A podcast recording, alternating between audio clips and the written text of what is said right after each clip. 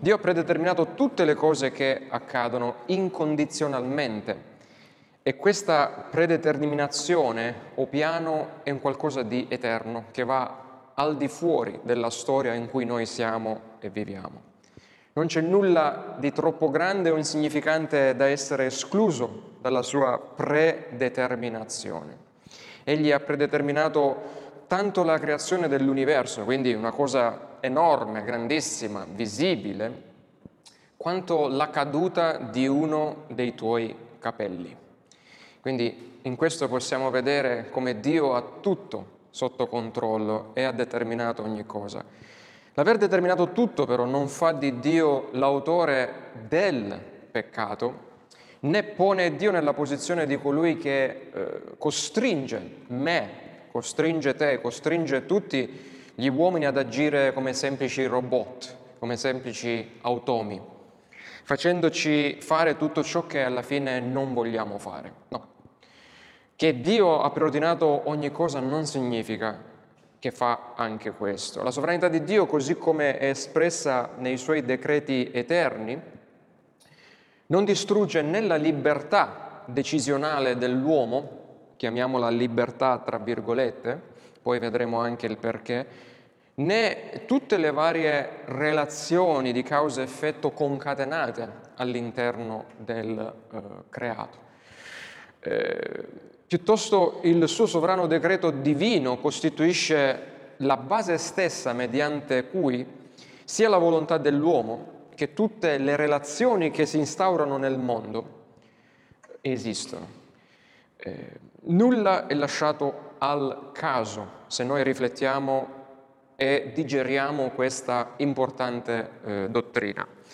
Mm, per esempio qui sulla lavagna trovate delle interpretazioni del creato. Una è, di queste è il naturalismo che cerca di spiegare cosa accade nel nostro mondo, immaginando che la natura, appunto perciò si chiama naturalismo, la natura stessa sia la madre di tutti noi.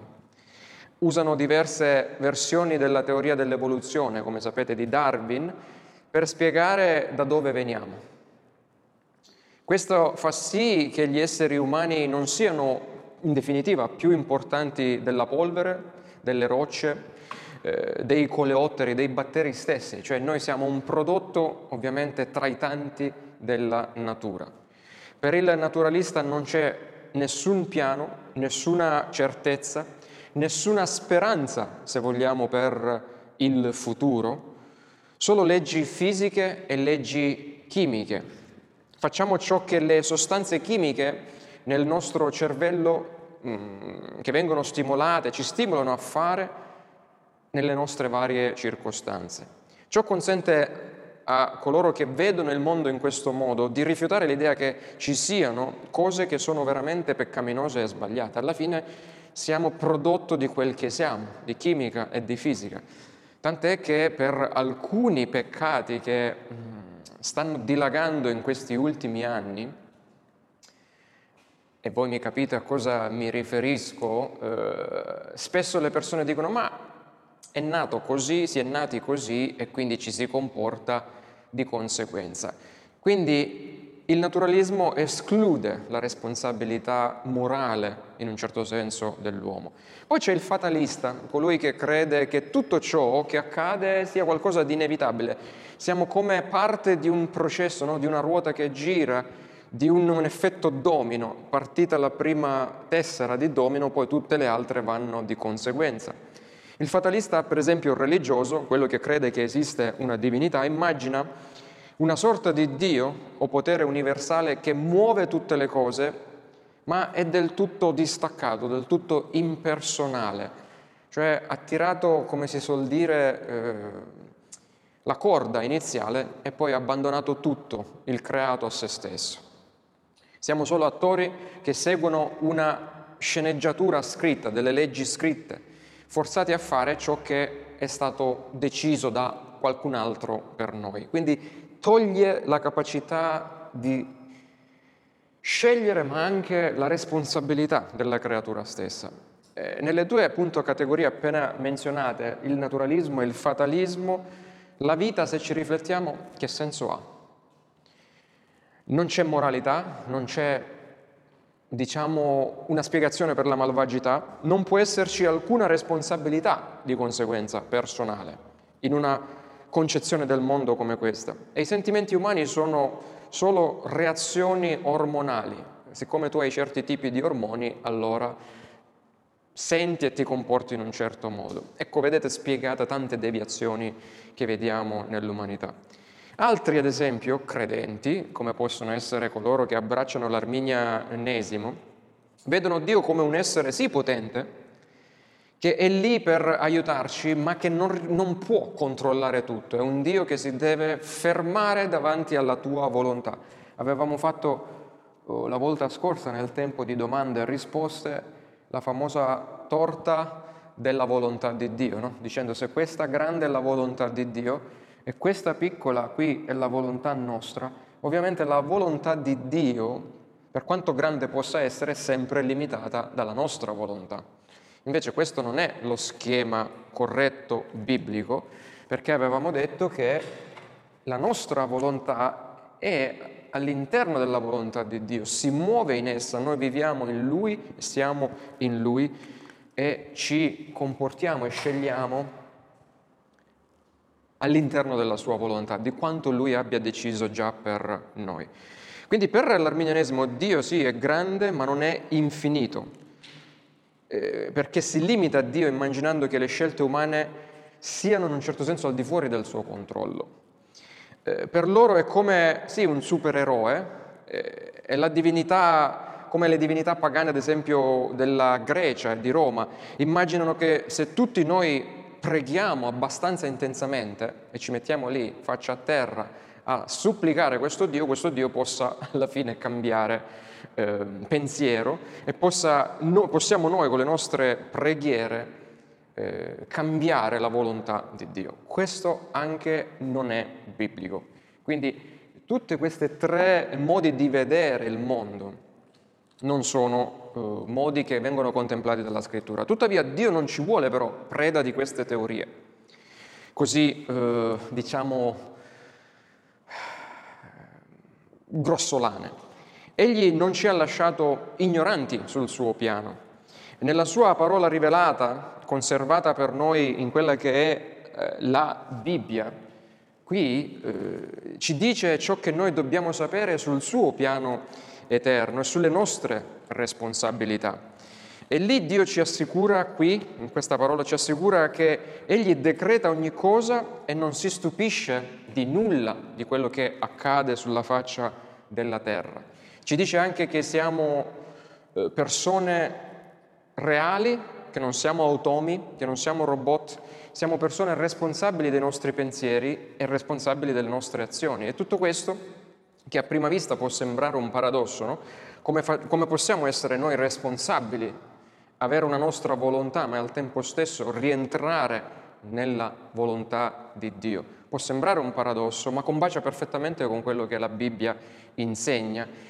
Ma dobbiamo lasciare però che la Bibbia ci parli, che la Bibbia ci spieghi come queste due cose che sembrano eh, apparentemente contrastanti siano invece concordi tra loro. Perché c'è veramente grande conforto per coloro che confidano nel Dio delle scritture che ha decretato e governa sopra ogni cosa. E il catechismo minore, arriviamo così alla domanda e risposta numero 7, riassume quello che la Bibbia dice al riguardo al, al, del controllo di Dio su tutte le cose. Infatti chiede che cosa sono i decreti di Dio? La risposta è i decreti di Dio sono il suo eterno proposito, secondo il consiglio della sua volontà, per cui egli, per la sua propria gloria, e lo specifica, quindi per la sua propria gloria, ha preordinato tutto ciò che accade. Passiamo al nostro secondo punto, quella che è appunto la volontà di Dio. Prima di procedere con lo studio dei decreti divini, è bene soffermarci su uh, appunto gli aspetti principali della volontà di Dio, la quale si divide, diciamo, grosso modo in due grandi eh, aspetti, l'aspetto decretivo e l'aspetto precettivo, o segreto e rivelato. Spiego meglio. La volontà decretiva di Dio è quella volontà mediante la quale Egli ordina e decreta sovranamente qual- qualsiasi cosa che accade. Quindi già possiamo immaginare che i decreti di Dio non ricadano in questa categoria precettiva, ma ricadono nella, appunto il nome lo dice anche, volontà decretiva di Dio. E ho fatto questo schema anche per ricordarvi quello che abbiamo detto la settimana scorsa. Stiamo parlando, abbiamo parlato degli attributi di Dio e della Trinità, ma i decreti di Dio non dobbiamo dissociarli da quello che abbiamo detto finora. Cioè dobbiamo capire che Dio è, come abbiamo detto, il totalmente altro. Ricordate, noi siamo una creazione, Lui è il creatore, Lui è l'archetipo, cioè una categoria a parte, noi siamo un suo prodotto. Quindi i decreti di Dio vengono fatti nella Trinità ed è un atto divino fatto all'interno della Trinità. Quando noi li vediamo nel mondo srotolarsi nella storia, è perché sono entrati a far parte della creazione. Cioè, cosa significa? Che sono stati dati, sono stati realizzati e sono diventati qualcosa esterna a Dio, che riguarda noi. Ritornando alla volontà di Dio, eh, appunto, questa volontà che è stata decisa nella Trinità è una volontà che noi a noi non è, non è stato dato di conoscere. Infatti mh, si dice che la volontà decretiva, decretiva sia anche una volontà nascosta. Adesso faccio un esempio. Per esempio Giobbe disse io riconosco che tu puoi tutto e che nessuno può impedirti di eseguire nessuno dei tuoi eh, disegni. Ad esempio, un esempio di questa volontà è che lui ad un certo momento ha deciso di creare l'universo. Noi non sapevamo niente, non c'eravamo nemmeno, ma ad un certo momento ha deciso anche di eh, incarnarsi nella seconda persona della Trinità. Noi non lo sapevamo finché, vabbè, le profezie ce l'hanno annunciato, ma poi è stato realizzata nella storia. E vedete anche attraverso il Vangelo di Giovanni che stiamo vedendo insieme quanto difficile era per i contemporanei di Gesù realizzare questa incarnazione, eppure era un decreto divino fatto nell'eternità. O anche la crocifissione, ad esempio. Questi sono tutti aspetti, decisioni prese da Dio nascoste a noi, ma che noi possiamo comprendere come? Una volta che le vediamo realizzate, guardando per esempio al ritroso, ah, Dio ha fatto questo, Dio ha fatto quell'altro, Dio ha fatto quell'altro, e quindi riusciamo a decifrare in parte quella che è questa volontà nascosta, questa volontà decretiva di Dio. Per esempio, faccio un esempio pratico, no? Mica io avrei mai saputo che la mia prima figlia eh, sarebbe dovuta nascere a San Diego, per dire, no? Eppure, guardando indietro adesso, eh, questo è un esempio abbastanza elementare, guardando come sono andate le cose, ho scoperto quella che era la volontà di Dio, perché la volontà di Dio si è realizzata in un momento specifico, è stata decretata la nascita sua nell'eternità e quindi io sono venuto a conoscenza di questa volontà. Questa è la volontà che noi leggiamo quotidianamente quando si realizza. Poi c'è l'altra volontà precettiva che non è detto che si realizzi. E quindi questo cosa significa? Che c'è una volontà di Dio che non verrà può darsi mai realizzata o verrà eh, disubbidita. Precettiva significa eh, invece la volontà che viene questa rivelata espressamente da Dio, la, ce l'abbiamo qua dentro, sono tutta la serie di precetti, no? tutta la serie di comandamenti che Dio ci ha lasciato e ci ha detto fate questo, non fate quello. Quindi ha espressamente rivelato la sua volontà ed è fatta di tanti precetti che questi precetti poi ci servono per capire qual è il carattere santo di Dio. Infatti la legge di Dio, che è, sono i precetti di Dio, ci parlano della santità di Dio. E cosa significa? Che mentre questa volontà non può essere disattesa, non può essere eh, frustrata, dico questa parola per dire che io con la mia vita non posso cambiare questa volontà di Dio, io posso disubbidire a quest'altra invece. Cioè, Ricordate l'esempio uh, lampante di quello di domenica, no? Cesare Augusto fa un, uh, eh, indice un censimento. Un censimento perché? Perché Dio nell'eternità aveva decretato che Gesù doveva nascere a Betlemme. Quindi in un modo o nell'altro Giuseppe e Maria dovevano finire a Betlemme, così come in un modo o nell'altro Vincenzo doveva sposare Judith e insieme dovevano trovarsi negli Stati Uniti e lì doveva nascere Abigail. Vedete, noi per quanto ci possiamo sforzare, per quanto ci possiamo mettere del nostro, non possiamo mai, mai frustrare o cambiare quella che è la volontà decretiva di Dio. Ma con la nostra volontà la nostra volontà eh, decaduta, possiamo però disubbidire a quella precettiva di Dio. E diciamo che abbiamo la volontà di contrastare e disubbidire questa volontà precettiva, ma non abbiamo il diritto di farlo. Eppure vedete che già da questo riusciamo a capire che Dio non ci tratta come dei robot, ma ci lascia anche la possibilità di disubbidirgli. Quindi veniamo al punto 3, uh, ai decreti veri e propri di Dio. I decreti di Dio dunque sono un atto interno della divina volontà, attraverso, quindi abbiamo definito cos'è la volontà divina, e sono i decreti di Dio un atto interno di questa divina volontà eh, attraverso cui Dio determina dall'eternità liberamente, con assoluta certezza, quindi non possono essere cambiati di un secondo i suoi decreti nell'attuazione di essi, quel che deve accadere nel tempo. Ecco perché i decreti di Dio ricadono nella categoria della volontà decretiva e nascosta di Dio. Le scritture fanno riferimento ai decreti di Dio in molti, molti brani e, una varietà, eh, e con una varietà di termini molto diversi. Per esempio la, la, la parola decreto si trova in Salmo 2, eh, in Efesini 3 leggiamo del proponimento eterno di Dio, sempre un decreto, ma lo chiama proponimento eterno. Eh, in Atti 2.23, un verso molto importante, si parla del determinato consiglio o predeterminato consiglio e prescenza di Dio. In Efesini 1.9 del mistero della sua volontà. Vedete, mistero, qualcosa che non è rivelato finché non accade. In Romani 8:29, un altro importante verso, dice che egli predestina eh, secondo il suo beneplacito. I decreti di Dio vengono chiamati il suo consiglio per significare che eh, quanto essi siano sommamente saggi, cioè vedete il consiglio della Trinità decreta qualcosa nella sapienza e nella volontà della Trinità.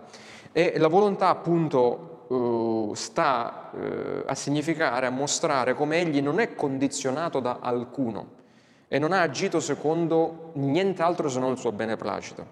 Perché, per esempio, uh, alcuni, come coloro che sposano le dottrine arminiane, credono che Dio dall'eternità abbia traguardato nella storia del tempo e abbia detto, ah, siccome Rosaria crederà in me, allora io la scelgo e la salvo. Vedete come cambia totalmente, cioè Dio è influenzato dall'azione della creatura piuttosto che dalla sovrana sua decisione, fuori dal tempo, nell'eternità. I decreti di Dio riguardano tutte le cose senza eccezione alcuna. Eh? Pensate a una cosa, riguarda anche quella. Qualunque cosa avvenga nel tempo è stata preordinata prima che il tempo iniziasse. Quindi non si lascia scampo a niente quando parliamo di questa dottrina, in modo che niente sia lasciato in balia del caso. Questo cosa significa? Che niente è in balia del caso. Poi lo vedremo dopo per il conforto che questa dottrina ci porta, ma se domani, e questa è una delle mie tante paure, se domani io vado dal medico per uno dei miei tanti dolori e scopro che dietro un dolore c'è un cancro, come sarebbe la mia reazione se io non credessi in questa dottrina? Se io non sapessi che Dio è dietro anche questa malattia, cioè l'ha preordinata, ha stabilito che arrivi nella mia vita in un determinato momento, in una determinata circostanza e non è frutto del caso. Questa, dopo la paura iniziale, secondo me subentra la pace perché anche questo è sotto il controllo di Dio. Il proposito di Dio ha riguardato ogni cosa grande e piccola, buona e cattiva che sia, sebbene in riferimento a quest'ultima, alle cose cattive, dobbiamo fare attenzione, come abbiamo detto in apertura, ad affermare che seppur Dio è colui che disciplina e controlla il peccato, che prima Giovanni 1.5 dice questo è il messaggio che abbiamo udito da Lui e che vi annunciamo, Dio è luce e in Lui non ci sono tenebre, cioè in Lui non c'è peccato.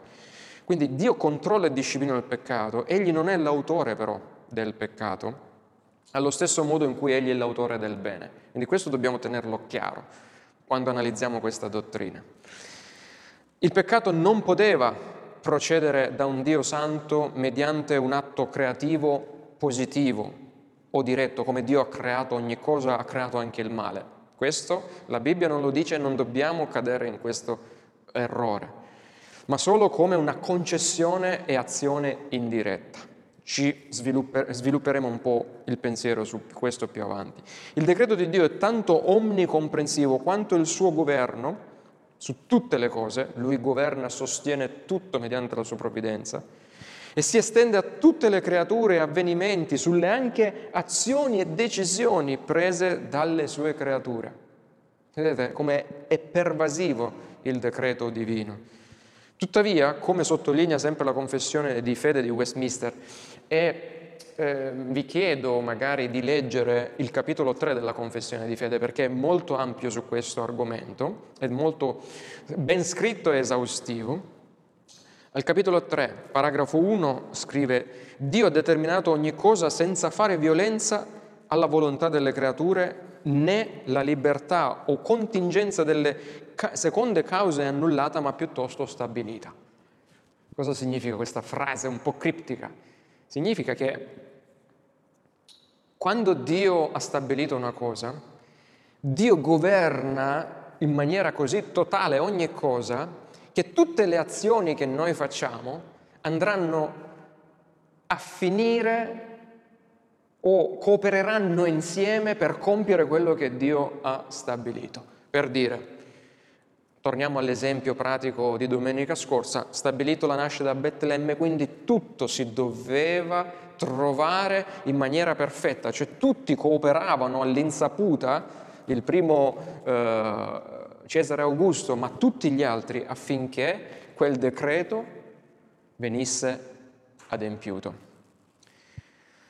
Egli si è occupato, quindi non è fatalismo, cioè non è che le cose accadono a effetto domino, no? Perché c'è stato un movimento iniziale e poi tutto accade così, per caso. No, no, cioè tutto è disegnato in maniera perfetta. Egli si è occupato sia della nostra vita che della nostra morte, stabilendo l'ora della nostra concezione, l'ora mm, e le modalità della nostra dipartita e ha stabilito ogni aspetto sia nella nostra esistenza qui nel tempo che nell'eternità.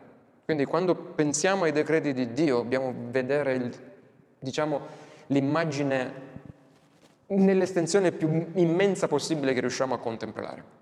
Sempre però da creature, sapendo che noi siamo creature finite e che Lui è l'infinito. Dio non ha semplicemente decretato di creare l'uomo, di sottoporgli il controllo della terra, lasciandolo poi vivere secondo le proprie scelte e il proprio cosiddetto arbitrio. Vai, fai tutto quello che vuoi, io mi lavo le mani, io ho già creato te, quindi al contrario, egli ha fissato tutte le circostanze che sarebbero toccate ad ogni individuo, come pure tutti i particolari che dovevano comprendere la storia della razza umana dal suo inizio al suo termine.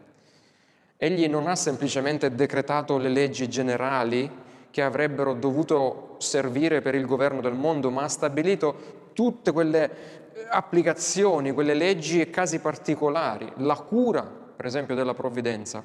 Infatti si estende anche nelle creature più insignificanti e dagli eventi più minuti, più piccoli nella storia, come per esempio Gesù dice la morte di un passero e anche la caduta di uno dei tuoi capelli non sfugge al Padre mio che è nei cieli. Quindi cerchiamo di realizzare tutto questo, non solo di vederlo come qualcosa di scritto lì sulla scrittura, ma è una cosa vera questa. Sono affermazioni vere che quando entrano qua e qua ci cambiano la prospettiva della nostra vita, perché sappiamo che tutto è sotto il controllo di Dio. Dato che Dio opera tutte le cose secondo il consiglio della sua volontà, noi possiamo apprendere ovviamente il suo consiglio allo stesso modo in cui possiamo giudicare l'opera di un architetto. Come? Esaminando l'edificio che è stato mm, progettato sotto la sua direzione. No? Questa è un'analogia. Ho sempre detto fino adesso che quando parliamo di Dio le analogie ci portano fuori strada.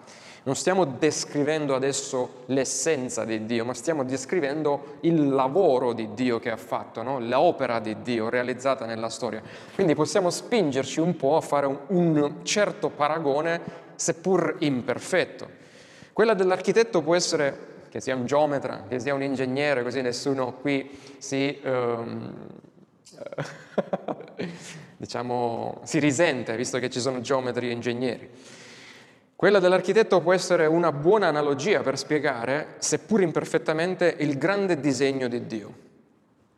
Così come il compito dell'architetto è quello di disegnare, no? a tavolino o al computer e pianificare su carta il modello della struttura della casa eh, che dovrà essere costruita. Analogamente possiamo dire che Dio nel suo eterno decreto ha pianificato ogni cosa che deve accadere nel mondo, nei minimi particolari.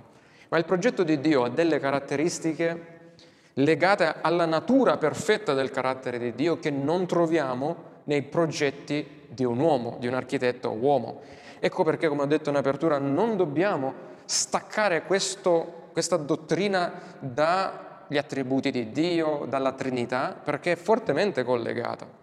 I decreti di Dio sono eterni, liberi, assoluti e immutabili perché eterno, libero, assoluto e immutabile è Dio e sono fatti per la sua propria gloria. Infatti vediamo il sottopunto del nostro terzo eh, punto. I decreti di Dio sono eterni.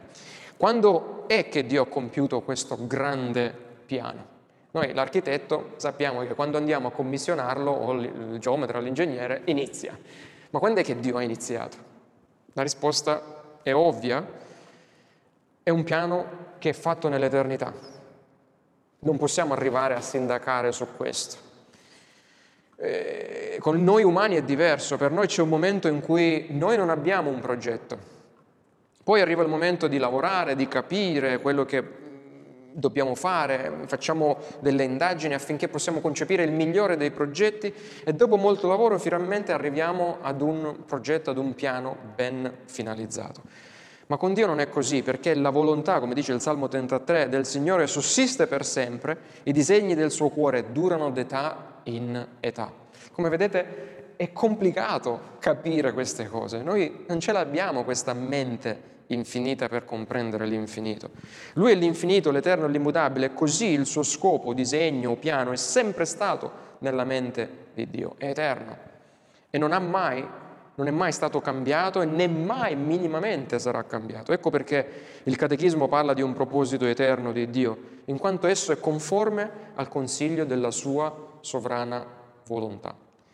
Poi i decreti di Dio sono liberi quando facciamo i nostri piani di solito li facciamo dopo esserci consultati con altre risorse umane o scritte, andiamo a confrontarci, no? come è stato fatto quel progetto, eh, cosa, quando io preparo i sermoni vado a leggere dei libri.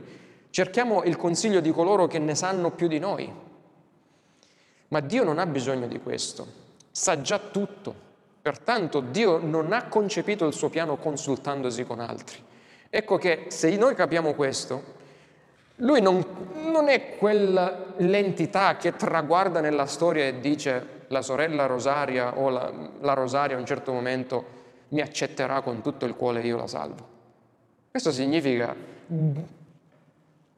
creare un Dio diverso da quello che è.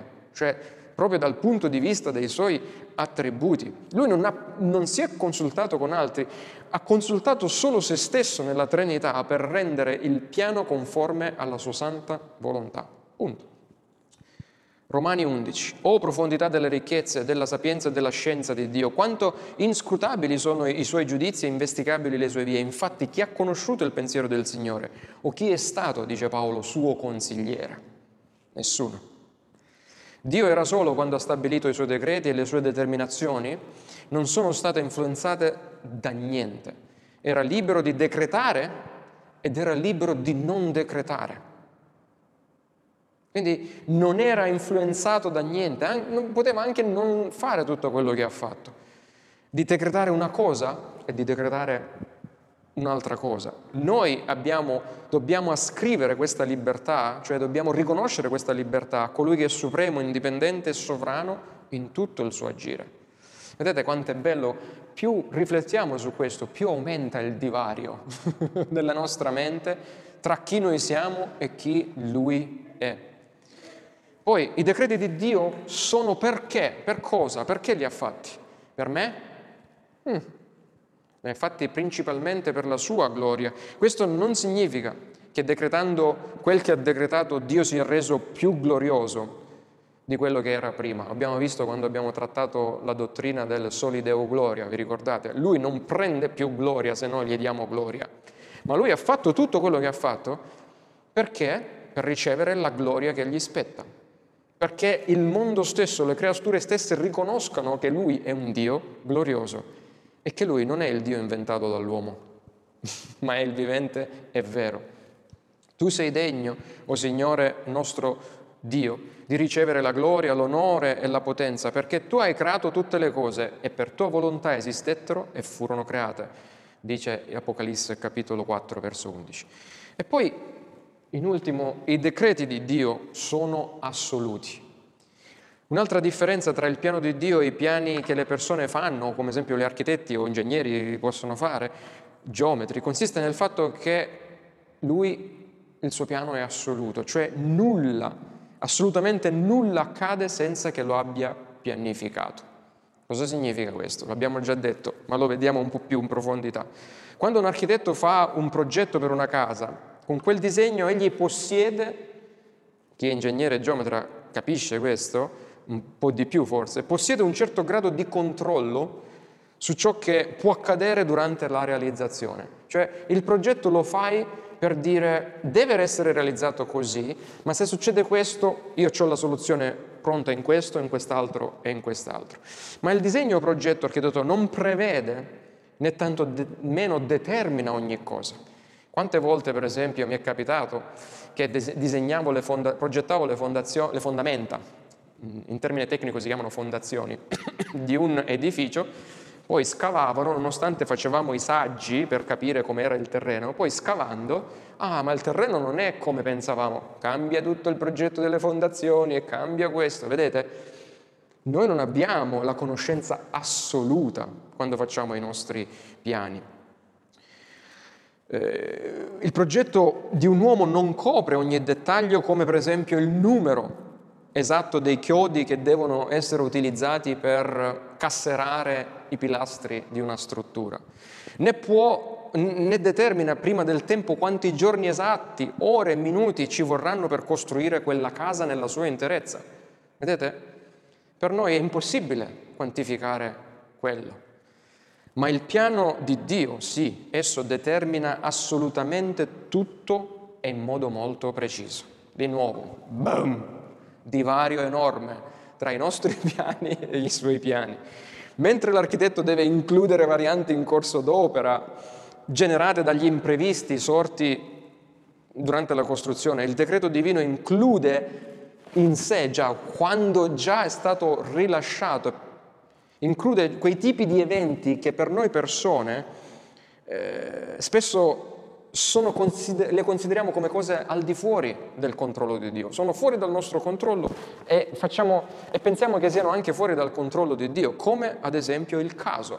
Ah, il caso ha voluto che si trovasse eh, malato il carpentiere e insomma adesso a posto di 100 giorni 105 giorni eh, di costruzione. Eppure l'uomo pensa che la volontà stessa dell'uomo vada contro i decreti di Dio. Vedete? La sorella o la persona X non ha voluto o ha voluto accettare me come suo personale salvatore e allora le cose vanno in un modo o nell'altro.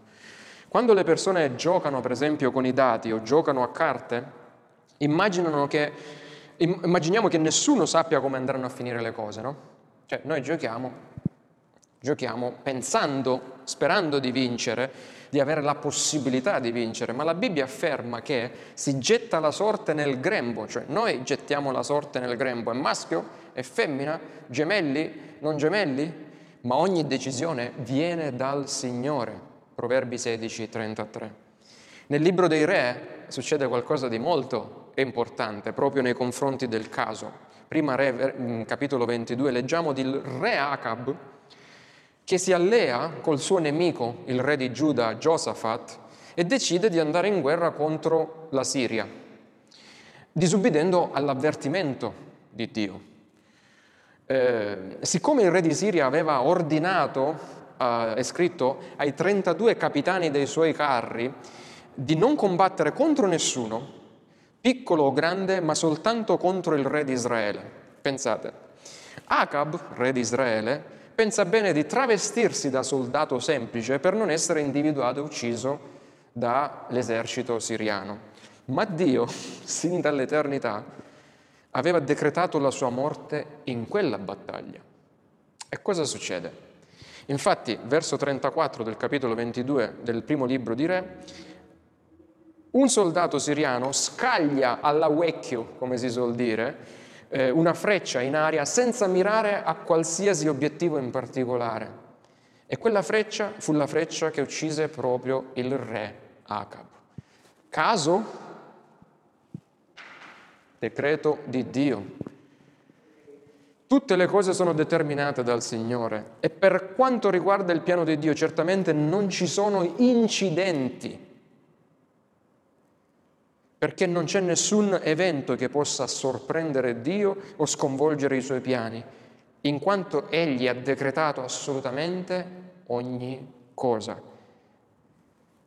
Ripeto, quando riceviamo brutte notizie, ricordiamoci di questo o quando siamo di fronte a situazioni spiacevoli, perché dopo la paura questo è il conforto che subentra in noi, sapendo che Dio è in controllo e ha deciso anche su questa circostanza.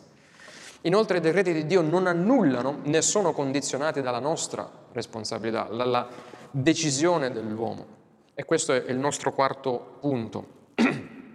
Ma per quanto riguarda il famoso libero arbitrio dell'uomo, anche quello rientra dentro, anche quello, eh, già abbiamo fatto la torta qua, anche quello rientra dentro il decreto di Dio. Dobbiamo credere che anche le scelte che fanno gli uomini, sia per il bene che per il male, sono già predeterminate da Dio? No? Vado a comprare il pane, quel tipo di pane. O...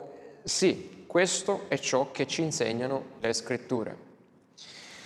Eh, faccio un esempio particolare, no? Eh, voi sapete che io sono alto quanto sono alto. Io magari sarei mai potuto diventare un atleta di salto in alto salto in lungo. Perché a scuola, a scuole medie, facevo quella disciplina, cioè mi avevano lanciato no, a fare questo tipo di... Bene, anche se io avessi voluto no, farlo con tutto me stesso, io avevo una certa, ho una certa limitazione, tra virgolette, fisica, che non mi permette di fare certe cose piuttosto che altre. Cioè se noi andiamo a riportare tutto questo a livello delle decisioni di Dio, chi ha voluto che io fossi alto tot, grasso tot o così? Cioè come vedete le mie scelte alla fine, se vado a sindacare una cosa e l'altra e l'altra, tutte le cose secondarie che Dio ha posto intorno a me, le mie scelte alla fine sono tutte, tutte in un certo senso guidate dal decreto sovrano di Dio. E io arrivo a scegliere volontariamente di fare l'ingegnere piuttosto che l'atleta perché vedo nel tempo che c'è una predisposizione in me, ma chi me l'ha data quella predisposizione? cioè, quindi se andiamo a sindacare in maniera onesta, umile, vediamo che alla fine noi, rispond- cioè noi abbiamo delle scelte, ma poi non sono tanto tra virgolette, libere. Sono consapevoli e sono delle scelte volontarie che io faccio, ma sempre guidate da circostanze. E chi è dietro le circostanze? Provate ad immaginarlo. Perché la Bibbia dice che ogni decisione presa da ogni uomo, credente o non credente, è già pianificata da Dio sin dall'eternità. Prendi ad esempio cosa la Bibbia dice circa le cattive azioni di coloro che uccisero il Signore Gesù. Quest'uomo quando vi fu dato, Atti 2.23, nelle mani per il determinato consiglio, questo è Pietro che parla, per il determinato consiglio e la prescenza di Dio, voi lo prendeste e per mano di iniqui, inchiodandoli sulla croce, lo uccideste. Vedete Pietro come aveva capito come funzionavano le cose. Quindi anche se uomini malvagi agivano contro Dio, contro la legge di Dio non uccidere, infrangendo contro il suo unigenito, il sesto comandamento, stavano tuttavia facendo quello che Dio aveva preordinato e pianificato nell'eternità. Satana infatti credeva che per mano dei romani stesse sconvolgendo, uccidendo Gesù, Satana credeva che stesse sconvolgendo il piano di Dio, tuttavia lo stava solo realizzando. Dio ha preordinato che gli eventi della crocifissione sarebbero dovuti accadere uno per uno. Giuda avrebbe dovuto tradire Cristo. Erode l'avrebbe dovuto deridere, Pilato lo avrebbe dovuto condannare, il popolo avrebbe dovuto gridare per la sua crocifissione, i soldati avrebbero dovuto crocifiggerlo. Tutte queste cose erano state decretate nell'eternità. Ma come è successo? Cosa è successo? È vero che Dio lo aveva ordinato, ma altresì vero che tutti i soggetti coinvolti nell'attuazione di quel decreto, e appena, soggetti appena citati, quindi da eh, Giuda alla folla, hanno liberamente scelto di fare quel che hanno fatto in accordo a cosa?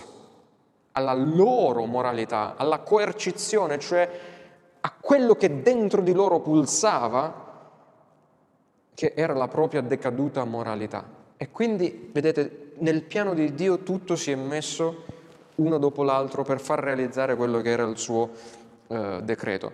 Si sarebbero potuti astenere, Giuda avrebbe potuto non tradire, Pilato avrebbe potuto non condannare, Claudia, se ricordate, la moglie di Pilato gli mandò a dire non aver nulla a che fare con quel giusto perché oggi ho sofferto molto in sogno per causa sua. Vedete? Anche la moglie cerca di trattenere Pilato di non fare quello che stava per fare, ma sappiamo la storia com'è andata. I capi dei sacerdoti e gli anziani persuasero la folla a chiedere Barabba per far morire Gesù come era stato ordinato. Dio ha sovranamente decretato la morte dell'unigenito, ma l'uomo ha responsabilmente concorso, ecco una dottrina importante, quando c'è la sovranità di Dio, c'è la responsabilità dell'uomo, c'è concorso l'uno dell'altro, nell'attuazione del suo decreto. E mentre Dio non è stato l'autore della malvagità scagliatasi sul figlio, il sangue dell'agnello è ricaduto sulle teste degli uomini impenitenti a loro eterna condanna. Ricordate cosa disse il popolo nel Sinedrio, nella, davanti a Pilato? Il suo sangue ricada su di noi. Disse. È così, è stato. Per decreto divino i figli di Giacobbe vendettero Giuseppe agli egiziani, concorrendo, cioè collaborando in un certo senso con Dio nell'attuare per loro mano il decreto eterno e macchiandosi di una tale atrocità ma come disse giustamente loro Giuseppe una volta ricongiunto assieme ai fratelli, voi avevate pensato del male contro di me, ma Dio ha pensato di convertirlo in bene per compiere quello che oggi avviene, per conservare in vita un popolo numeroso. Genesi 50-20. Come un mio professore eh, continuava a ripetere quando eravamo a lezione, Dio sa come disegnare linee dritte con bastoni storti. Cioè noi che siamo dei bastoncini storti, lui sa come usare questi bastoncini storti per tirare linee dritte, cioè per far fare a noi la sua volontà. Tutto è preordinato da Dio, ma le persone umane non, trattate, non sono trattate come pedine sulla scacchiera di Dio. La volontà dell'uomo non è cancellata da Dio, anche se la scelta più importante che un uomo possa mai fare, che è la scelta in Cristo, anche quella, cioè di credere in Cristo, anche quella è preordinata da Dio. Quando Paolo ha predicato all'Istra, tutti quelli che erano ordinati, disse, c'è scritto Atti 13:48, tutti quelli che erano ordinati, cioè preordinati nell'eternità a vita eterna, credettero. Quindi, lo diciamo ancora una volta, nulla è al di fuori del controllo di Dio, il suo piano è assoluto, include tutto ciò che accade e come afferma il catechismo, tutto quel che accade accade solo per la sua gloria soltanto. Quindi ci avviamo alla conclusione. Vediamo brevemente che i decreti di Dio generali, poi il catechismo, non il minore, ma il maggiore, ci parla di un decreto speciale di Dio. E nel decreto speciale ci mette quelle che è l'elezione, cioè Dio elegge alcuni per benedirli e altri no. Catechismo maggiore di Westminster, domanda 13. Cos'è che Dio ha specialmente decretato riguardo gli angeli e gli uomini? Vedete, adesso abbiamo parlato di fatti generali decretati da Dio, ma c'è un decreto speciale fatto per alcuni angeli e per alcuni uomini. La risposta, Dio per mezzo di un decreto eterno e immutabile, unicamente sulla base del suo amore, all'ode sempre della sua gloria, della gloriosa grazia, che sarà rivelata a tempo debito, ha eletto alcuni angeli a gloria, cioè questi sono gli angeli che non sono stati trascinati da Satana nella caduta. Quindi Dio ha proibito ad alcuni angeli di conoscere il peccato. Infatti gli angeli che sono al servizio di Dio non sanno cosa significa la salvezza perché loro non sono, stato, non sono mai caduti. Quindi non, Dio ha proprio impedito sovranamente loro di conoscere il peccato. E poi dice, e in Cristo ha scelto alcuni uomini a vita eterna, e non solo, e anche i mezzi a tal fine.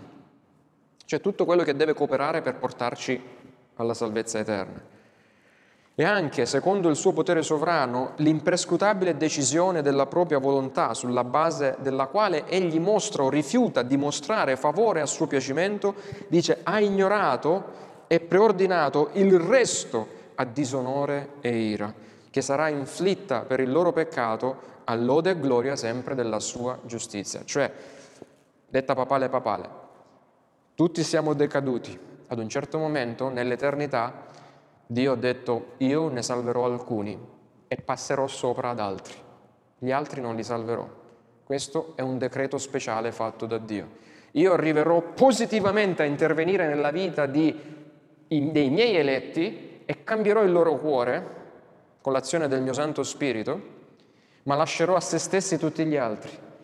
Lui avrebbe tranquillamente potuto lasciare tutti noi a noi stessi per morire tutti lui avrebbe ricevuto comunque la sua gloria, perché come vedete il giudizio eterno è anche a sua gloria, perché lui si mostra giusto. Ma ha preferito salvarne alcuni sempre per la sua gloria, per mostrare alla creazione il suo amore. È vero infatti che Dio ha già determinato il destino di ogni uomo. Questo è vero. Lo leggiamo nella scrittura, lo abbiamo detto adesso. Alcuni sono salvati come Dio ha stabilito e alcuni andranno perduti come Dio ha decretato. Per alcuni uomini, dice Giuda, nelle sue epistole, non quello l'Iscariota, già da tempo è scritta la loro condanna, dice, quindi dall'eternità. E mentre leggiamo, come Paolo dice, Dio non, non ci ha destinati ad ira, noi che siamo stati eletti, ma ad ottenere salvezza. Come vedete, un decreto di elezione a salvezza e di eh, riprovazione a morte eterna usando un termine tecnico.